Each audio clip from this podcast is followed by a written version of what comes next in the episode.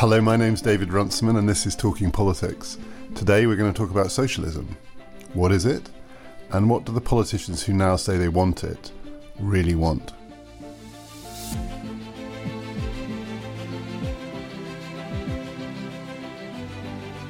Talking Politics is brought to you in partnership with the London Review of Books, the magazine that publishes its political analysis in between essays on art and history, philosophy and technology, Princess Margaret, or the Garden of Eden. Visit lrb.co.uk forward slash talking for a reading list of similarly eclectic pieces to accompany today's episode, and a special subscription offer for Talking Politics listeners. Six months of the LRB for just £1 an issue. It's a pleasure to say we've got a full house panel today Helen Thompson, Chris Bickerton, Chris Brooke. I think we have quite a lot of expertise around this table about certainly the history of socialism as an idea, and we're going to start with that. And then we're going to get on to what was the trigger for this conversation, or one of them, which is the interview John McDonnell gave a couple of weekends ago, in which he was asked whether his hobby was still and there's a joke in there somewhere, I missed it, fermenting the overthrow of capitalism. I think he said it was a joke about brewing. Anyway, overthrowing capitalism, he said absolutely it is, and it's not just his hobby, it's his job now. And then when asked whether there was any difference between transforming capitalism and overthrowing it, he said no, there isn't. But then there was a bit light on details in that then when giving an example of what this socialist society, as he called it, would be like, he said, and he got emotional, that a man had died, a homeless man, within feet of the entrance of Parliament, and socialism would mean not that. So it's kind of a big gap, I think. I mean, it's a terrible thing, but a big gap between that and what the rest of socialism might mean. So we're going to try and fill that in and talk a bit about what might be possible in Britain. But also, socialism means lots of different things in different places. It means something different in Europe. One of the other things that sparked this conversation was the fact that some candidates in Democratic primaries in the United States, so four in particular in Pennsylvania, who won, are now self describing as socialists, democratic socialists, in the kind of Bernie Sanders tradition. So, what what is this thing? That's where we're going to start and maybe end up. Chris Brooke. Socialism, history of it. Um, the conventional story is that socialism emerges as a protest against the urbanization and the industrialization of the early 19th century with all the great urban poverty that are described, for example, in Engels' Conditions of the Working Class in England. But a good case can be made that they're older than that, and that socialism emerges out of the religious crisis of the French Revolution. The French Revolution got rid of the Catholic Church. It wasn't quite sure what to do. We know in the end that Napoleon reintroduced the Catholic Church. But in the 1790s and the 1800s, there's a huge debate in France about what the future social order will look like and what kind of religion there'll be. And the earliest socialist texts by people like Saint Simon and my favourite, Charles Fourier, are thinking about how you can reorganize the fabric of everyday life in order to replace the work that religions have traditionally done. Charles Fourier, I think, is the most interesting of these writers. Fourier's core idea is that our lives are structured by the institutions of work and family, and that as things stand, these institutions that couldn't be designed better to make us miserable. So he systematically works on thinking about how productive activity and intimate relationships can be transformed and what a broader society would have to look like to have the kind of institutions that could make us happy. A couple of interesting things about Fourier. First of all, he's uh, dead keen on the emancipation of women. That line in Michelle Obama's speech during the presidential election about how you can gauge the decency of a society by how it treats women and girls is a paraphrase of a line from Fourier.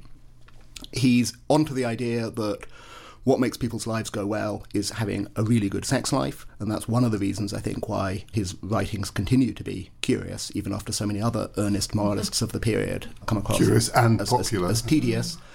But also interestingly, Fourier is a fierce anti egalitarian. We normally associate the idea of socialism with a strong commitment to equality. Fourier is not like that.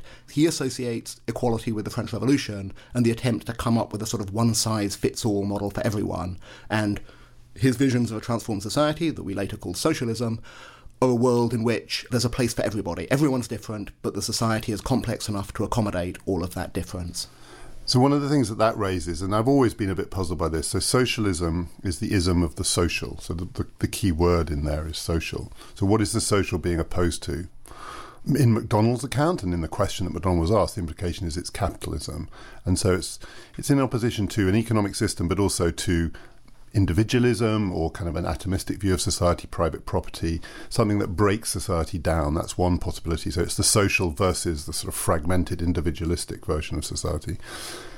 It's opposed to religion, other organizing ideas that shape how we coexist. And then it's also potentially opposed to politics, actually to politics itself. So if this is a, a doctrine of sex and family and productive work and the social in that sense. The thing it's opposing, and there was this strong strand of it, Fourier was called utopian socialist, there's also kind of anarchic socialism. The thing it's opposing is the organising power of the state.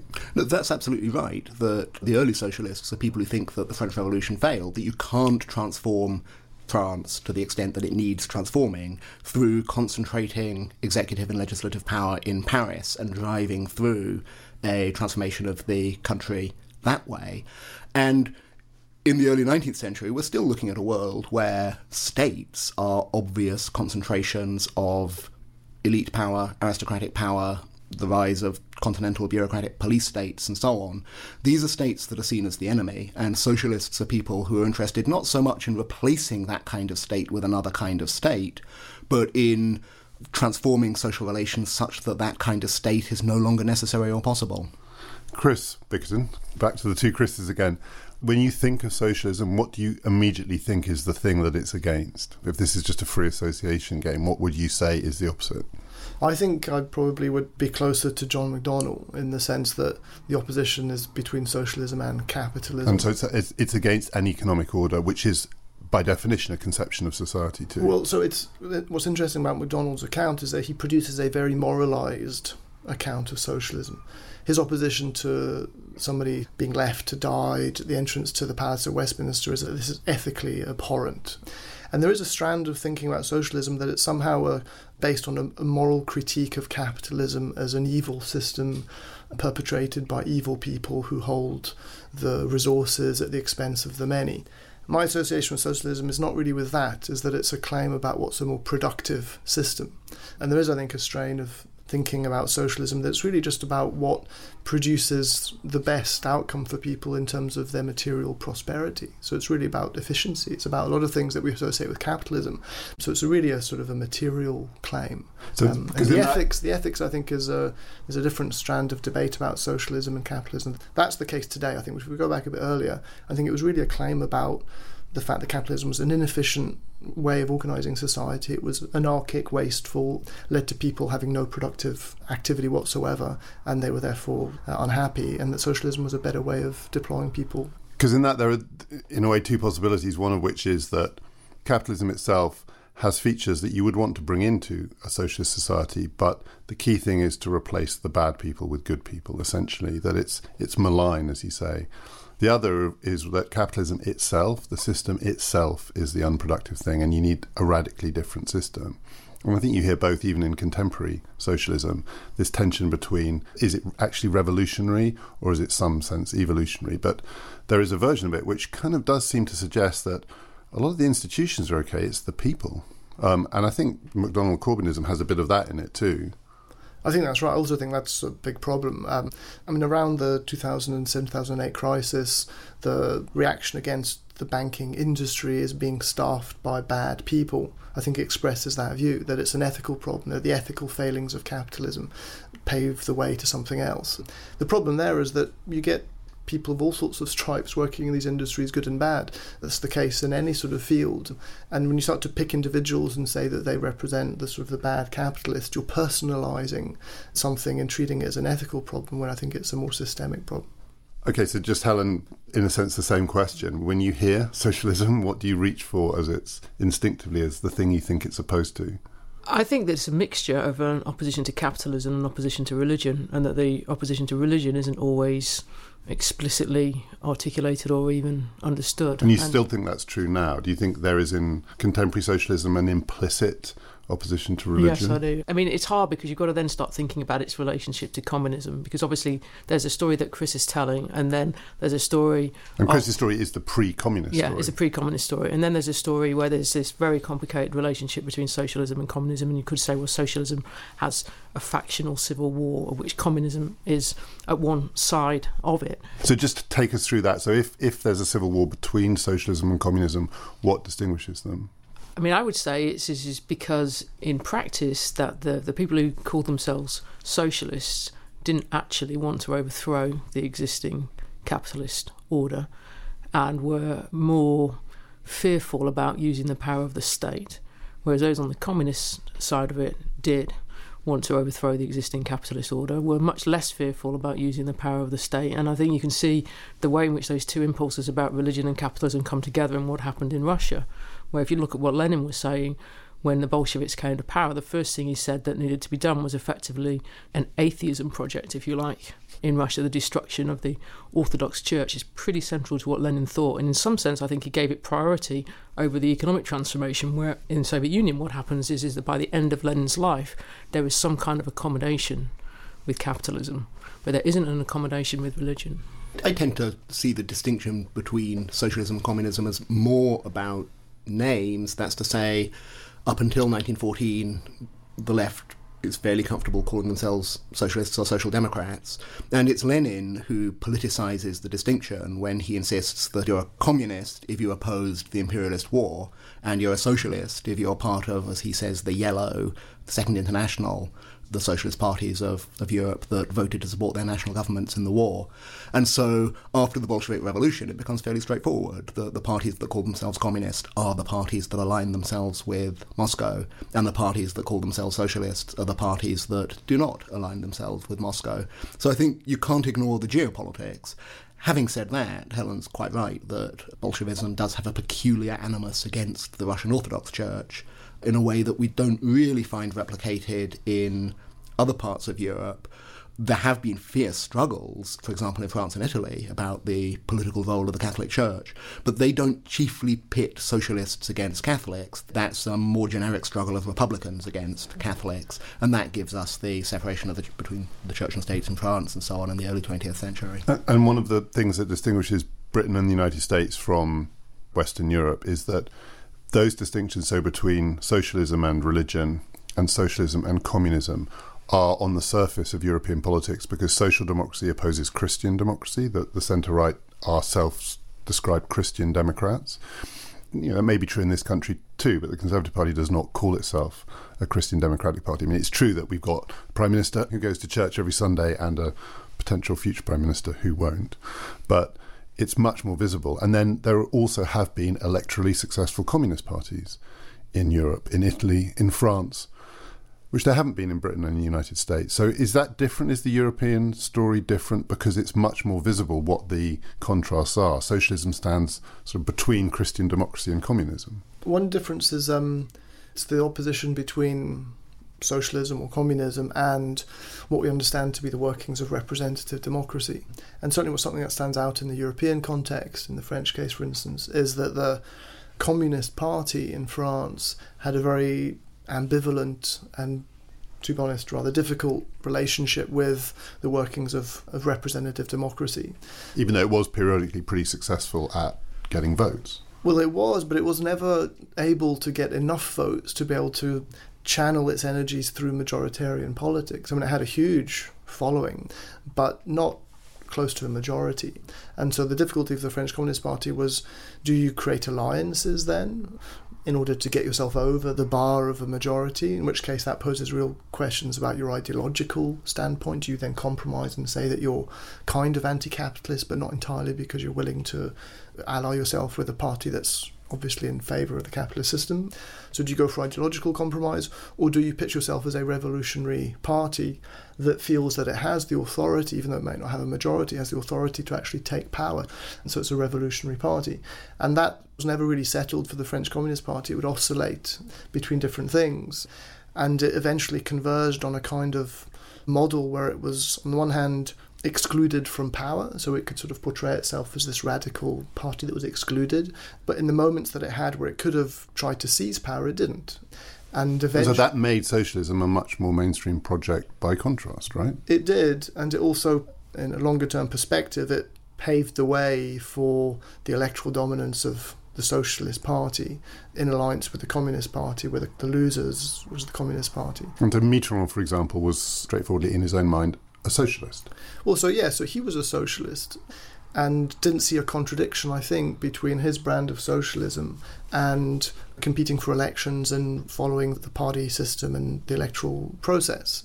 But he couldn't have gotten where he did and he could never have become president of France had he not brought the communist vote in through a common program that took a long time in coming together and was generally seen as a great victory for him at the expense of the communist party.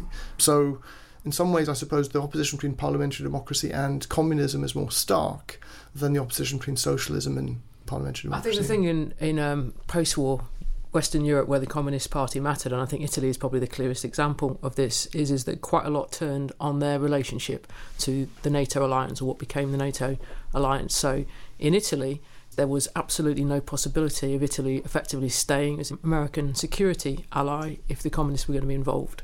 Hence, the Americans pretty much, or the Truman administration, I should say, pretty much made it clear that if the communists were elected in 1948 in Italy, then Italy wasn't going to have any Marshall aid. It should be said that was an alliance between the American administration and the Catholic Church And to make sure that Yeah. election was not lost. and even then, is is if you go to the early 1960s, it's quite a big deal when the, even the possibility of the socialists being allowed into a coalition in Italy. I think it's under Kennedy when that moment happens, and it, it's seen as quite a change from what had previously happened. In the 1970s, you've still got such instability in Italian politics. There is a case for saying the communists got to come into power, but that is stopped because it's simply still not acceptable within the context of the Western alliance for a communist party to be in power. So I think that, in some sense, at least in the Italian cases, the Socialist Party makes some accommodation with NATO, and the Communist Party always stands outside that.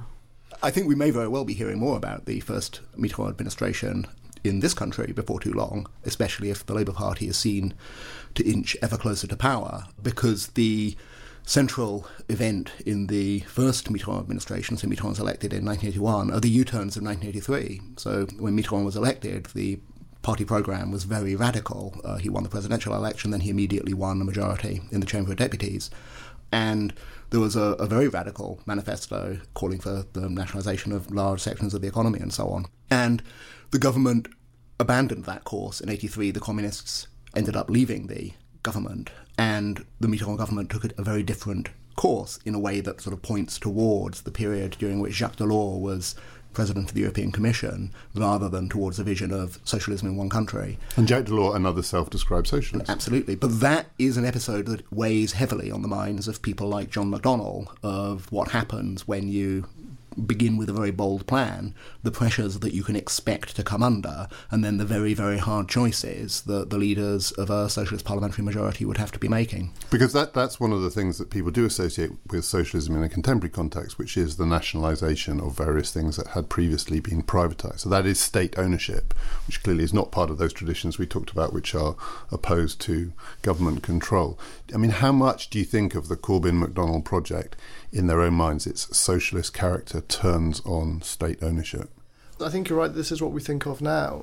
But if we sort of have the shadows of Mitterrand, the shadow of the 70s, early 80s in our minds, what strikes me, I think, is how much foreign policy mattered then. I think Helen's absolutely right. I mean, I, I suppose in preparation for this, read Chris Mullin's A Very British Coup. Great book. Uh, great book. Um, but I didn't expect the fact that the Prime Minister is brought down and is attacked principally because of his decision to kick the Americans out of, of the UK and to get rid of US bases. You know, his economic programme is relatively sort of under discussed in the book. What really matters for Chris Mullin in his sort of idea of ousting this radical left wing prime minister is the foreign policy dimension. It's the nuclear disarmament.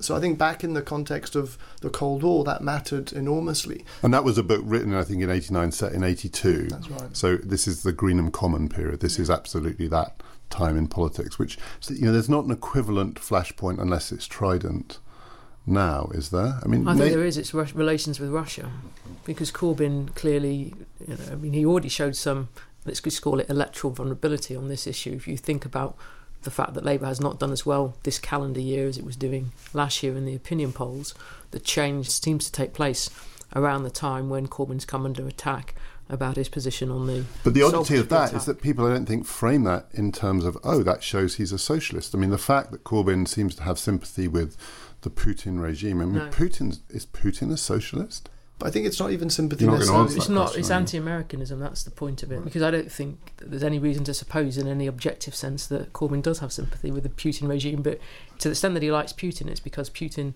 is opposed to Washington. And that just to do that kind of intellectual history bit, I mean, there is that strand which you haven't mentioned, which is internationalism, which is a big part of socialism, and it connects to anti-imperialism too. I mean, that, those two things on some versions of this idea do go very strongly together. This is about the social here is, among other things, opposed to the nation state. There is a kind of society of peoples and of nations, isn't that part of one strand of this, which actually possibly is where Corbyn has most of his intellectual roots? I think that's right. In the Communist Manifesto of 1848, it ends with the famous line, Workers of the world unite. You have nothing to lose but your chains, you have a world to win. And then there's also the line a little bit earlier that makes it clear that it's up to each national movement to settle affairs with its own national bourgeoisie. And that gives you this story in a way that continues down to the present, where socialist parties have been organised on a national basis, but have always felt themselves bound together in some kind of international struggle. And that's why in the 1860s there was the International Working Men's Association, and in the to mark the centenary of the French Revolution, they set up the Second International, which was the one that fell apart in the First World War. And even today, we have the Socialist International, although the modern socialist parties are not especially socialist, and so nor is the Socialist International. But there has always been that internationalist impulse, and it's one that Corbyn has taken extremely seriously. I think we've talked on this podcast before about how, for somebody who was largely frozen out of any possibility of being a significant player in domestic politics for so long, Corbyn ended up taking a very great interest in international solidarity campaigns, in particular, most strikingly with Palestine, but also significantly in Venezuela and so on. But that I think can create a tension, which is that the solidarity campaigns that are focused on regimes like Cuba and Venezuela do end up defending a model of socialism that does look old fashioned, authoritarian, repressive. That's very different from the kind of visions that animate Corbyn and his supporters today, who certainly are very comfortable using a language of socialism, but don't actually think that means they want to turn the United Kingdom into Venezuela. And that is going to be the charge that we know it's happened already that's going to be leveled against McDonnell socialism, which is what it actually is, is Venezuelan repression, bankruptcy, chaos. I, I mean, I think the greater challenge is, is to be, yes, to be more precise. You know, if McDonnell is asked, okay, you gave your sort of ethical account of the things that you think happen under capitalism that wouldn't happen under socialism, fine, but let's talk in much more detail about how you'd use the instruments of state to achieve your ends. What would you actually do? To what extent would you countenance, you know, the concentration of economic power in the state? What would you nationalise exactly? What's your relationship to the price system? Very concrete questions. There, I think it's much more difficult to answer. I'm not sure that they have really a very clear idea of what they would actually do. Or if they do, it would actually not look particularly socialist to our eyes. It would seem quite moderate and non interventionist, really. So the association between socialism and central planning. I think has been lost in the language of people around Corbyn. If they want to bring it back, maybe they will, but I don't think they I will. think it kind of looked like the Labour Party in the late 60s, early 1970s, perhaps the late 70s, minus the planning aspects of it. That leaves what? At least a commitment to greater public ownership. A much closer relationship with trade unions and trade yeah, unionism. exactly. Involve the trade unions having a much more active role, including perhaps in wage setting. Though I'm not sure how much they've really thought about that. And it means, I think, perhaps at least as much as anything else, more spending on the welfare state and the health service. And does it require being outside of the single market and the customs union, socialism in this country? I don't think it does. I think there's a strand of opinion that wants to talk about how, with the Viking and the Laval decisions by the European Court, or with the rules on state aid, that the Corbyn project can only be pursued outside the single market. People who've looked very closely at exactly what the rules are and what other countries are able to do are often quite sceptical about that with um, railway systems that are in public ownership in continental European countries and so on. Uh, but this is certainly something that people are arguing about. I think a case can be made on both sides. I think Chris is about to make the case on the other side. the the EU Go operates on. this principle of sort of the grandfathering principle. So, yes, if at the time of joining you had a nationalised railway system, you will not be forced by virtue of the treaties to to uh, privatise it. To privatise it. However, that's not the same thing as saying that there is no general tendency to move in the direction of privatising and reducing the role of the state in the economy on the old sort of socialist model. That is definitely present, and the rate at which the change takes place is very varied, and it's quite hard in some cases. And in France, they've been trying for a number of years to really push their railway system into the private sector. It's difficult, but moving in that direction, you have the weight of the European treaties behind you. And moving in the other direction, they are a barrier. Well, so moving in the other direction, the barrier is incredibly high. I just don't think that a community based on the principles of free movement of, of labour, of services, of capital, and of goods is compatible with a socialist vision premised on using the instrument of the state to actively discriminate between economic players and to really transform radically the workings of the market.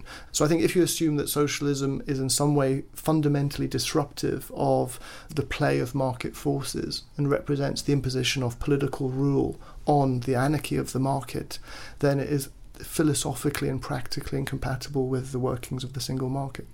I think it's actually not taking a side in the question about what the treaties allow and don't allow. It's a practical electoral consideration that I think McDonnell does understand, and that is, is there isn't really a realistic possibility of Labour forming a parliamentary majority if it remains committed to freedom of movement that comes with being in the single market.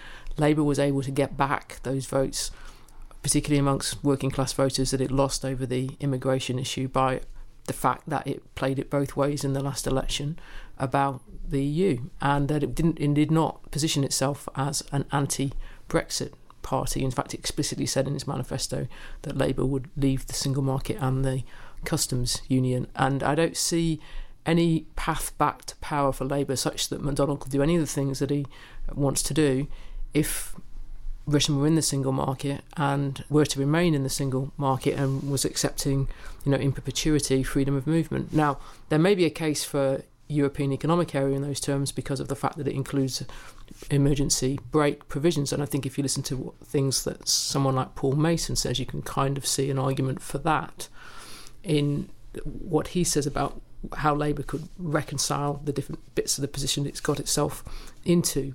But simply accepting freedom of movement, I think, is not possible for a Labour Party that wants to win power again. Talking Politics is brought to you in partnership with the London Review of Books.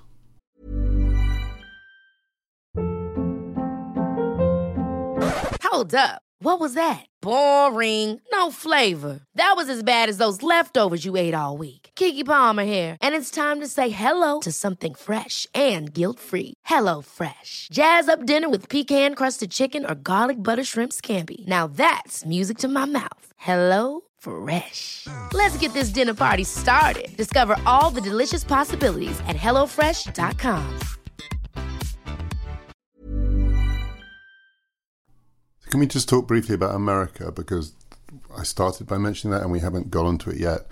Socialism means something different in that country. It's always been said, both by Americans and by people outside, that it's traditionally been a slur in American politics. And I was looking at some things Bernie Sanders has said about whether he is or isn't a socialist, and he kind of skips quite delicately around that question, but occasionally jumps in and says, I am. But when he's pushing back against the way the word is used, he says most Americans think that the word socialism means the gulag so, A, it means Soviet communism, but, but it means the most extreme forms of oppression. They don't think about anything else. And he says that's nothing to do with socialism. In my mind, socialism for me is about a genuinely democratic society. So, he's a social democrat and wants to say the word that goes with socialism, in his mind, is democracy. And then there are these Bernie candidates now springing up, and Bernie himself might run again, who are much more openly embracing this message and saying we are we are socialists because we are Democrats. And as I said at the beginning, some of them have started winning in primaries. And if you win in primaries in the states now, you often win win because there's no competition. But they are only in the Pennsylvania state legislature. Yeah, they are. Um, but you know, it may be that one such person is going to be running for president, Bernie, and, and this may be the beginning of a, a wide. I mean, it's not going to work in lots of places in America, but there are presumably places in America beyond the Pennsylvania state legislature where it could work too. I mean, none of us are there and none of us is American, but is it being detoxified? I think it is. I mean, I think one of the things that is annoying right wingers at the moment is that younger voters aren't moved by the associations of the word socialism with the experience of the Soviet bloc, and that's why you get people on Tim Montgomerie's new website saying that you know they, they should set up a museum to the victims of communism in England and or in rural Pennsylvania. well, well, not rural, I mean, in urban Pennsylvania. Um, the people on the right are really kind of annoyed that the attacks on socialism that associate it with the Eastern Bloc just don't really work anymore. And we saw a bit of that at the general election last year, where people thought that Jeremy Corbyn might be made unpopular owing to repeated association with Irish Republicans, and that didn't seem to work in the election campaign. And these attack lines that were very successful in the post war period going right through to the 1980s just don't seem to work anymore. And if you think about the age profile of the electorate, that's not so surprising, especially when you think about the age profile of the electorate that is voting for this new style of left wing politics. And obviously, in the future, those associations will become less and less. So I can see why people like Corbyn and McDonnell and Sanders are increasingly confident about using the S word in a way that in the 1990s uh, Labour politicians were extremely defensive. There was a ridiculous pamphlet that Tony Blair published where he talked about socialism with a hyphen and tried to pretend that socialism was this coherent ideology that kind of sounded like socialism but wasn't. You don't get Labour politicians doing that anymore. And in that sense, one of the things that this new form of socialism is being opposed to is precisely the Clinton Blair years. I mean, that is very much the enemy now. The people who were so scared of the word that they ran away from all of the things that their movement was meant to represent. Absolutely. I mean, there's an old line in this country which is that socialism is what a Labour government does. And I think one of the sentiments that's emerging these days is this idea that socialism is what a Labour government, except the Blair government, does. Whatever a Corbyn McDonnell government does will be presented as socialism, whether it's mildly reformist or radical. They've got a great deal of scope to decide how radical, how bold they want to be. But whatever they do, it's going to be called socialism, and it's going to be contrasted with the New Labour period as much as with whatever George Osborne or Philip Hammond have been doing. And there have only really been four Labour governments in this country: the Macdonald era, the Attlee era, the Wilson era, and the Blair era. So Blair wasn't socialism. Most people think that Attlee was. Macdonald, Ramsay Macdonald, didn't manage to get a chance. And then Helen was implying that the Wilson late 60s version, that's probably the socialism that we're going to get. Do you think of the Wilson government as a socialist government? Yes, I think I do. I normally think claims about a post war consensus are overstated. Obviously, the Wilson government is operating within parameters for managing the British economy that have been inherited from predecessor regimes. But I think there is a reforming ambition from ministers. I think there's certainly a modernising ambition. That's the significance of Wilson's rhetoric of the white heat of the technological revolution that goes back to what other critics mentioned earlier the idea that socialism is often about a more productive form of industry and a more efficient form of production. And I think you see in projects like the Open University something of that vision to change the conditions in which ordinary people live their lives. Obviously, the Wilson government ran into enormous problems, not least to do with devaluation in 1967 and afterwards. But I don't have too much of a problem with calling it a socialist government. Otherwise, you're you're setting the bar too high, and socialism becomes a kind of uh, utopia. A, a, kind of utopia. I think it can function quite well as a sort of regulating standard, as a utopia. But I think uh, Chris is right that what differentiates the Wilson period from today, I think, is the legitimate existence of some terrain that is not regulated by the market that there is a, a, legitimate and quite expansive role for the state in all sorts of fields of life, and that the boundary between what is the public and what is the private is one that exists. And what we've seen, I think, over the decades has been a kind of colonization of this set of ideas associated with the way the market works into all domains of our life. And the idea that you can carve out something that is different from that is a very difficult case to make now. And the socialism, I think, whatever form it takes, however it exists, it must be premised on some idea that the regulating mechanism for the organisation of society is not simply that of, of prices uh, or the logic associated with prices.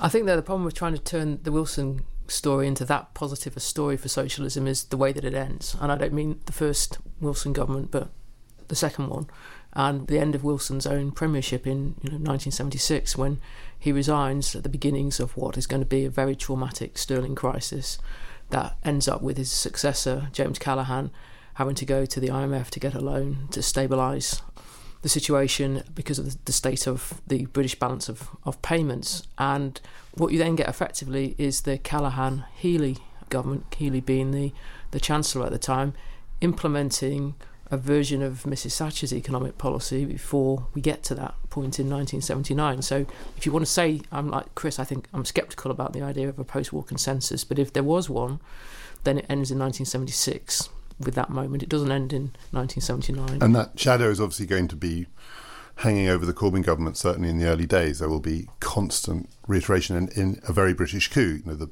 the way you undermine an elected socialist government in Britain is the press are doing part of it, the spooks are doing part of it, and then you leave the rest to the markets.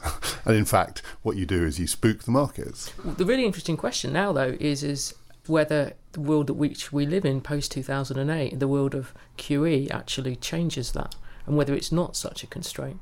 Now, I've got my doubts about that, not least because QE creates so many deleterious consequences.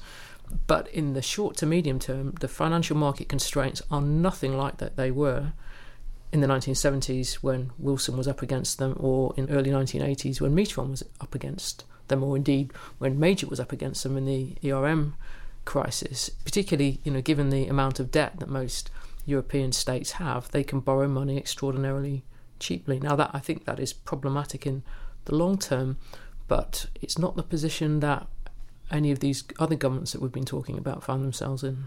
What's interesting about the role of the markets in a very British coup, the Prime Minister has a great solution to that, which is that everyone expects, the civil servants expect, that the market disciplining mechanism is going to be decisive and very quick. Uh, and there's a run on the pound. And what they do is they go and look for a loan outside of the IMF. And they get this loan from, I think it's Algeria and two other countries, and sort of magically sort of produce this money and say, haha, we don't need to have an IMF bailout. Now, in the context of today, I mean, there's no way around it. The Eurozone, no, you simply cannot get around Eurozone membership.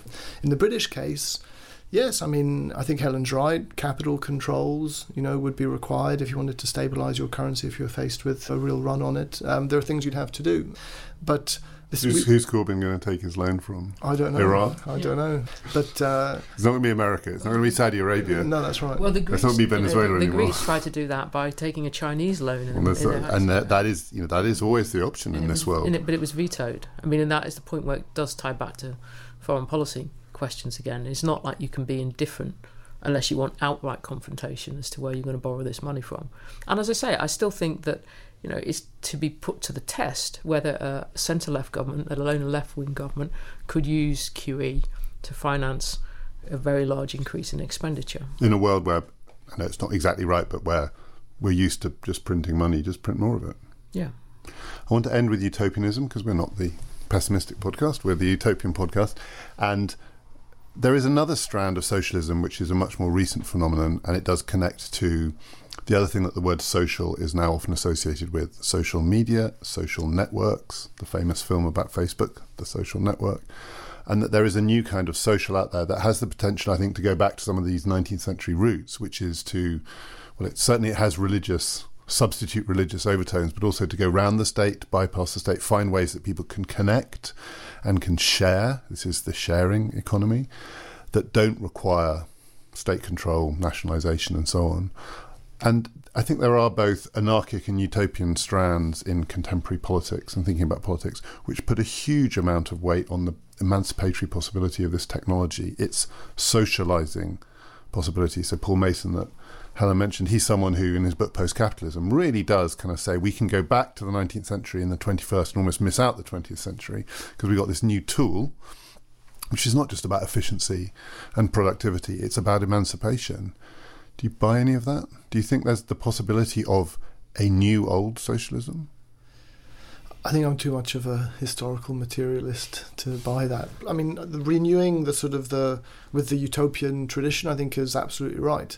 However, if you look at how this sharing economy actually functions, if you look at the social relations of the sharing economy, then they're pretty grubby and nasty, and they're premised on a particular model of work uh, and a particular model of the division of the spoils that I think is nothing you know, particularly new or innovative. It's just pretty oppressive, I think. And if you were to socialise that model, you would require the power of the state to do it. Well, or if you were to transform it. I mean, the most profitable kind of companies today are precisely those companies that use that model where they can have a minimum amount of expenditure on workers without providing them with a certain set of sort of holiday rides, kind of pensions, none of those things. You can just employ people without any of those obligations as an employer. Now, that's a great model, and the profits are then channeled into a small number of shareholders in these kind of new companies.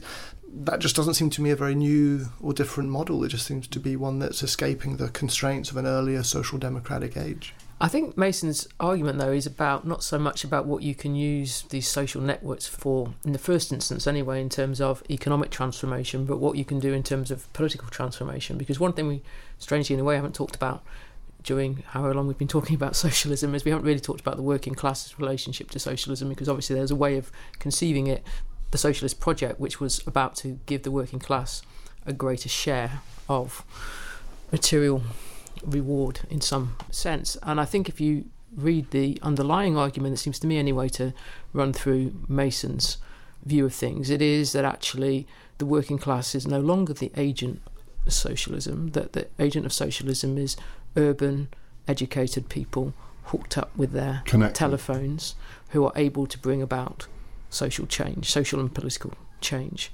Now, what that means in terms of transforming the companies whose products they're using, I think that's rather left unanswered. But I think it is interesting because this is somebody who is, steeped in some sense in the working class tradition of socialism, who's effectively saying, no, that's not what socialism's about any longer. We're leaving the working class behind. Either they've got to find some way to join in.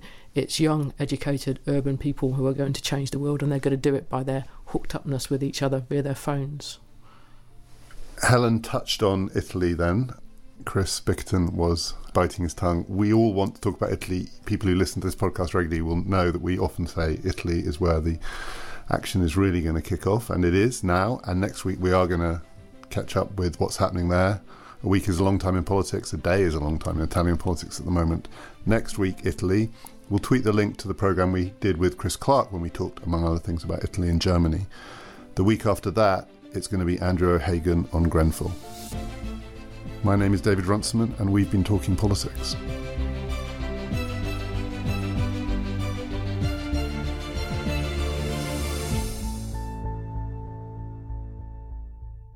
In a way, that's the thing that is weirdly coming round again. Um, we can maybe this thing allows us a way not out of capitalism, but out of politics. Except not. Except Because we're all talking politics. You could just do the sign off. That was really good. My book signing was uh, an enormous success, partly because I was up against not just Margaret Atwood, but Margaret Atwood and lots of people in Handmaid's Tale. You know, those red and you can't compete with that. Just saying, you Did you- really, did you you really can't. I did not have people dressed up as kind of whatever. And I saw on the Twitter that during the Q and A at her session, somebody mansplained The Handmaid's Tale to her.